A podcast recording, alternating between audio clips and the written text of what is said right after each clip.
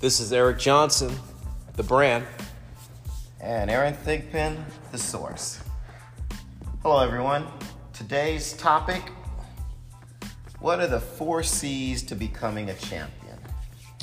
And what we mean by that, or what are some of the commonalities that we see in athletes who become champions? I mean, we've been in this business for 25 years, we both had our own successes uh, in the athletic realm. And we're just gonna, I just wanna pull out four things that are common. And they actually all happen to begin with the letter C. C. right. So that's what we're gonna talk about. You want me to go through? Yeah, let's go through- four, yeah, go or through- You want to go one at a time? No, let's go. Let's go. Uh, let's let's tell everybody what the four are. All right. And then we'll go one at a time from there. I like that. These are the four that I think. Most champions that I've known have had a clear goal and objective. Hmm. Most champions that I know have had a high level of commitment. Mm-hmm. Right. Most champions that I know are highly consistent. Mm-hmm. And finally, most champions that I know have a really good ability to communicate. Hmm. Absolutely. Okay. And so let's take the first one Yeah. clear goal and objective. And what, what I see in athletes that are successful is early on in their athletic careers, they make a conscious decision of where they want to be as an athlete. I've seen athletes like Crawford, we got him at what, 12, 13 years Right. old. Clear goal, I want to play Major League baseball. yes. know? Absolutely. Um, very focused, and, and it was clarity. Like this is what I want to do. James Darnell, same thing. And I think it's powerful to identify that goal. And again, maybe it's a it's part you can classify it as a dream, but still it's a goal. But I think when you name it and claim it early, it gives you focus. It acts as your north star Right. for a lot of things that you do in your life.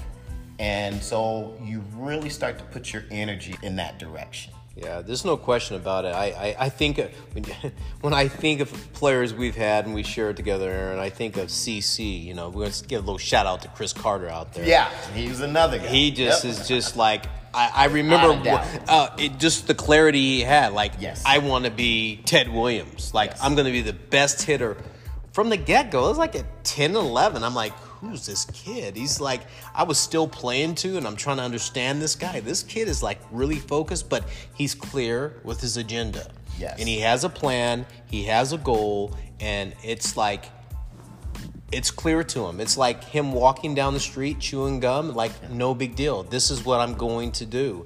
And it takes some sort of level of of mental capacity to have that clarity.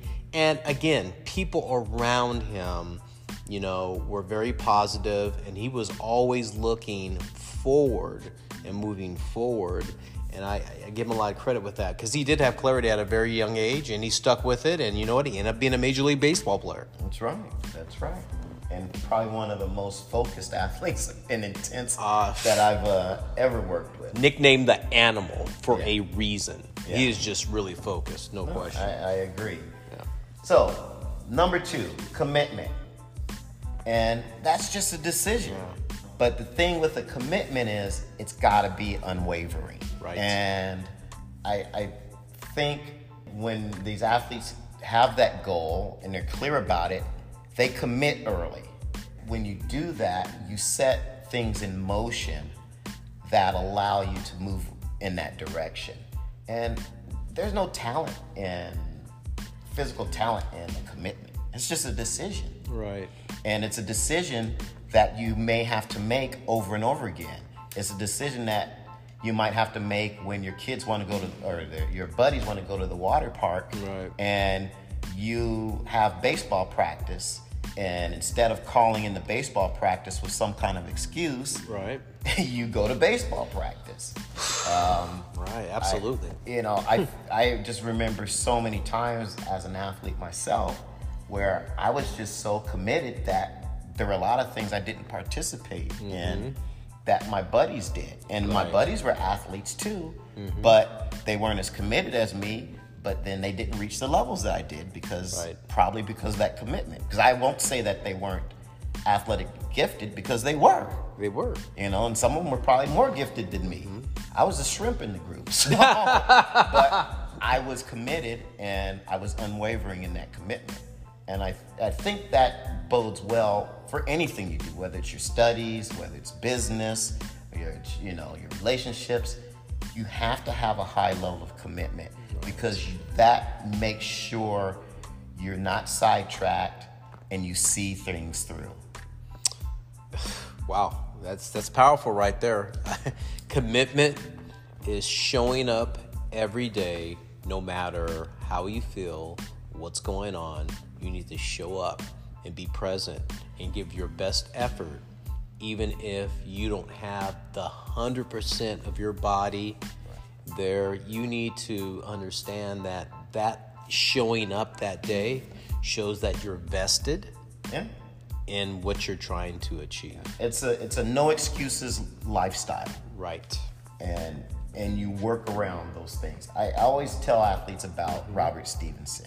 Oh, I yes. had Robert Stephenson for the for the first five years of his career with me, at least through high school, and he's still Right. Mm-hmm. with me now. Those three years through high school, he probably missed less than five workouts. Wow. This is a guy who trained with me at least three days a week. And in those three years that he was with me, I don't think he missed more than five workouts. I That's how it. committed he was to what he wanted to be and what he wanted to do. I think he was 28th, 30th overall. I keep getting mixed Yeah. up because I had the Rosses that year too. And were you know he was he's a And, uh, you know he was he was in the hi- he was in that first round the supplemental pick and I'll tell you you're right though because when he still walks in this door and you still have him today he he's a committed dude Yeah, and I mean, if I was giving away, what's the award, and they give you an attendance award? Attendance award, right, that guy would've got it at least three years straight oh absolutely because he's, he was that committed to what he wanted to do. he doesn't miss Yeah, Wow. and, and again, that's that's a decision. Yeah, no is. physical talent tied to that.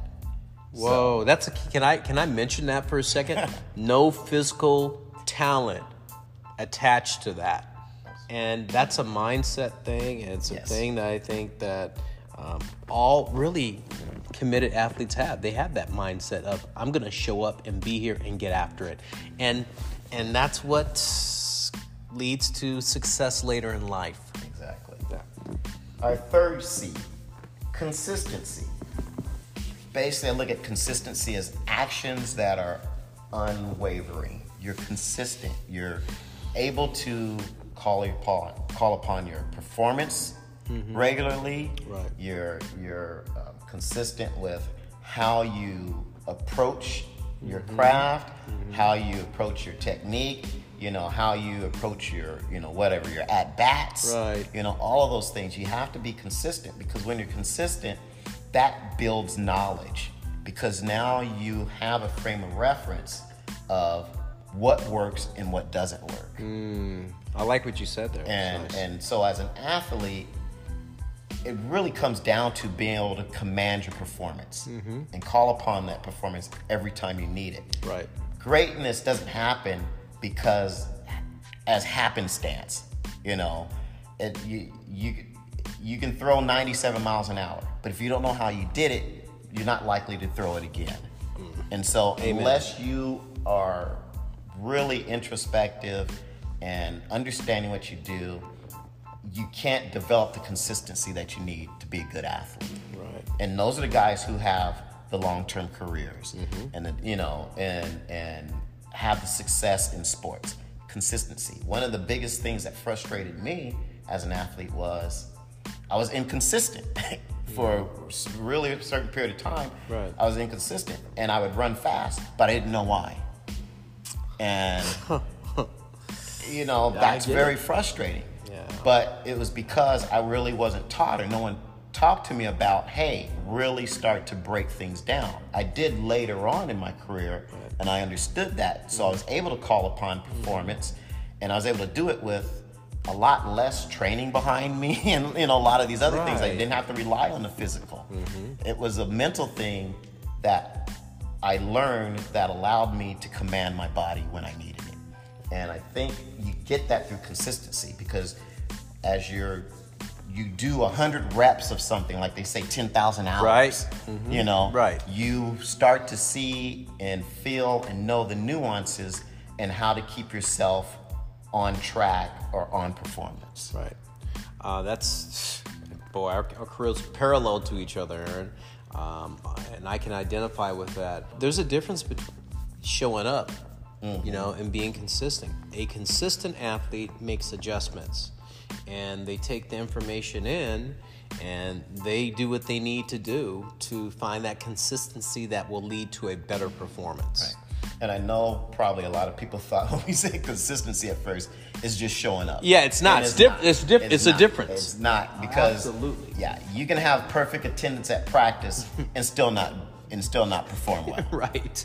So no, it's not about your attendance because I know a lot of athletes out there have that that check-in mentality. Oh well, I you know I went to practice or I went to game speed every day they asked me to, but uh, what did you learn? And were and were you right. consistent in how you approached your workouts? And was you consistent in the intensity that you did? And were you Right. consistent in in picking out the knowledge that you're trying to get through each training. That's what consistency means, guys. It's not it's not a check mark in an attendance book.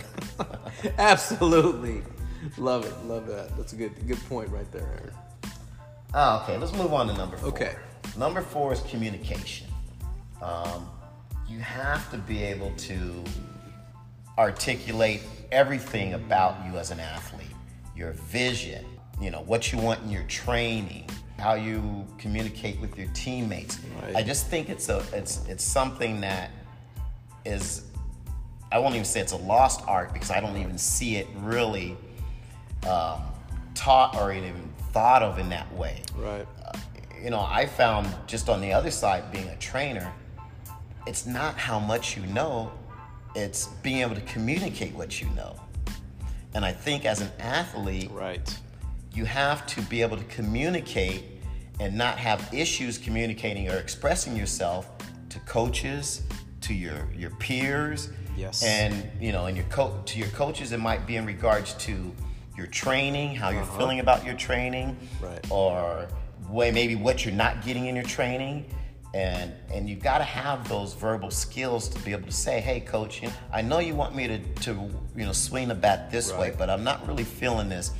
Can I tweak it this way? You got to be able to have Yeah. that back and forth because that back and forth allows you allows the information to flow better Mm.